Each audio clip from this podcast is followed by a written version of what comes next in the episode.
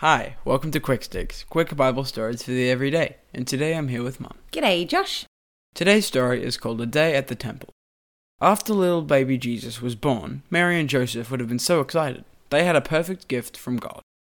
They had some time together enjoying their new baby, and then Jesus was eight days old, and Mary and Joseph took their new baby to Jerusalem to present him to the Lord at the temple. There was an old man living in Jerusalem named Simeon.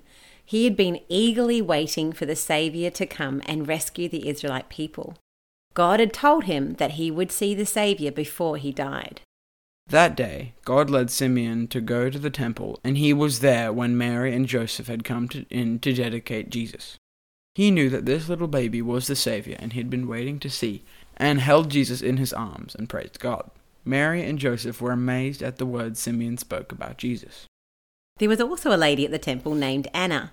Anna was a prophetess, and she was very old as well. She came along just as Simeon was talking to Mary and Joseph, and she began to praise God too. She went out and talked about Jesus to the many people who were waiting for the Saviour to come. There were many people living in Israel who knew that the word of God promised a Saviour would be coming soon. They had been waiting for him to come, and they were excited to see the birth of Jesus. And we're excited to know about the birth of Jesus too. Yeah, so tune in next time. There's more to come. Have a great day. See ya.